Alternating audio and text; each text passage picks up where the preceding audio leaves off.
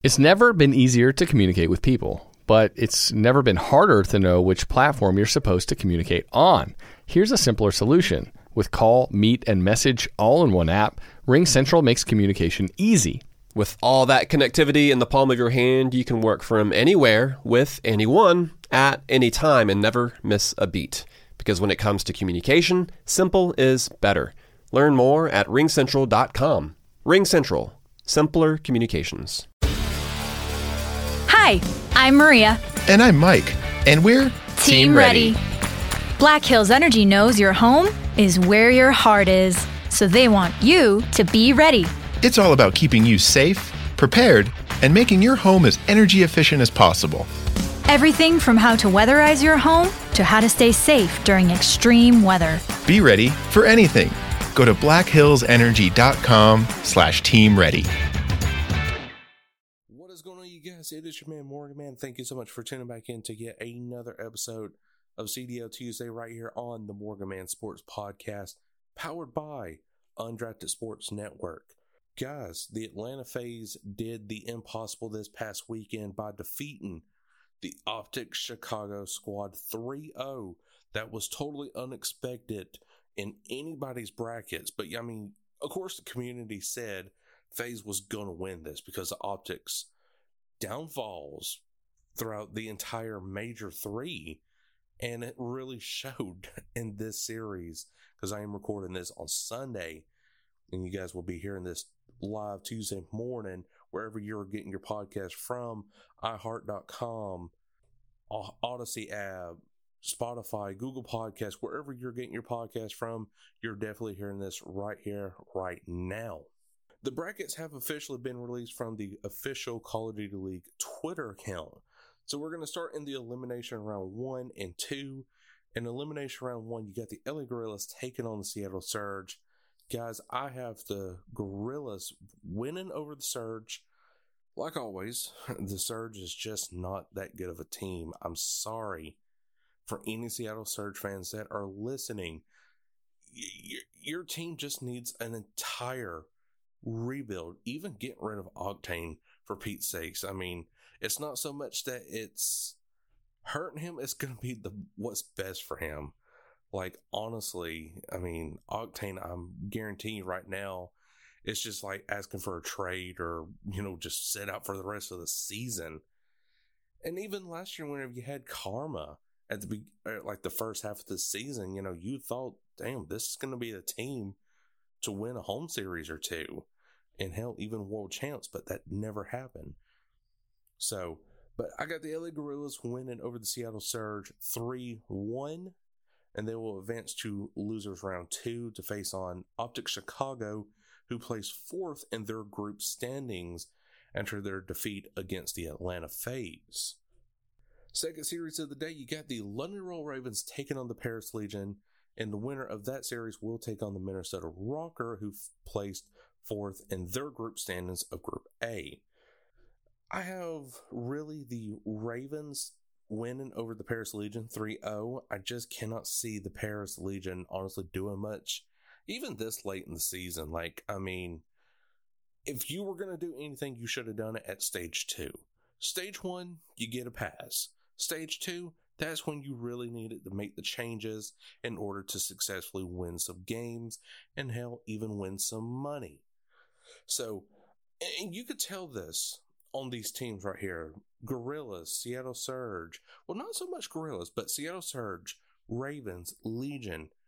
You could tell these teams right here, they don't care about winning. They really don't.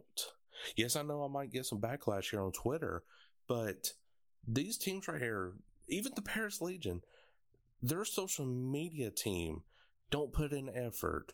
The, the the players might be putting in effort, the coaches might be, but the rest of the org is just not putting in effort, and it's resulting in some L's right now for your Paris Legion, your Ravens, and your Seattle Surge.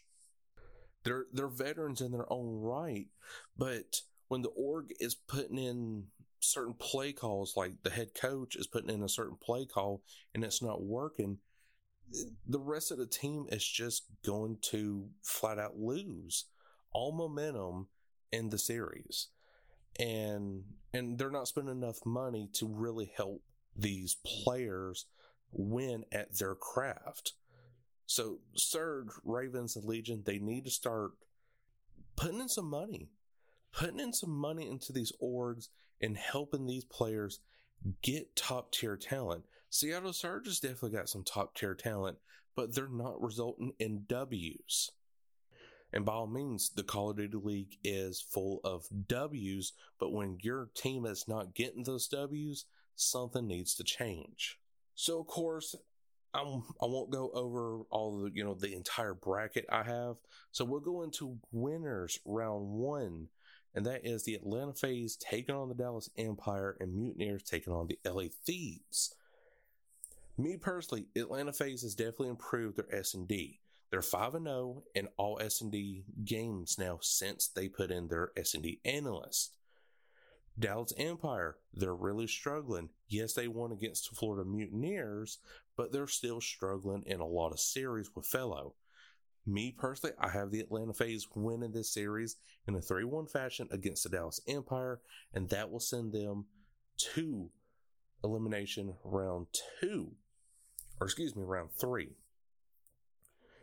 Florida Mutineers taking on the LA Thieves.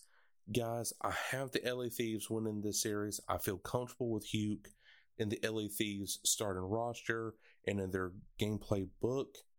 The Florida Mutineers is definitely a great team.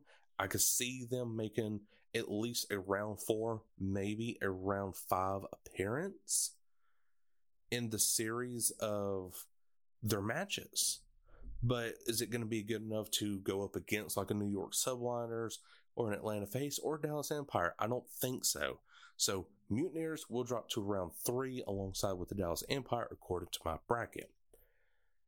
So of course that will leave in round two. The Toronto Ultra and the New York Subliners do get the bye because they are the number one seed in their respective groups of A and B.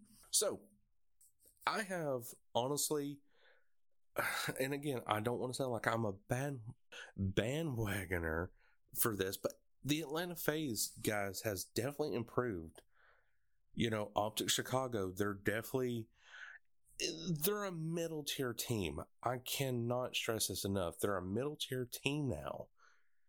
They they win the matches that they're supposed to lose and lose the matches that they're supposed to win just like the Atlanta FaZe match. You know, Optic was supposed to win that according to everybody in, in the community, even the Optic fanboys.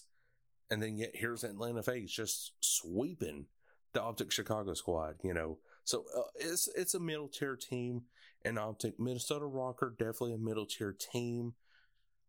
Ultra is still a top tier team, but I gotta see them in on land. I cannot put stock into the Toronto Ultra just yet. I want to see what happens on land. I already trust the Atlanta FaZe. I already trust the Dallas Empire. I already trust the New York Subliners.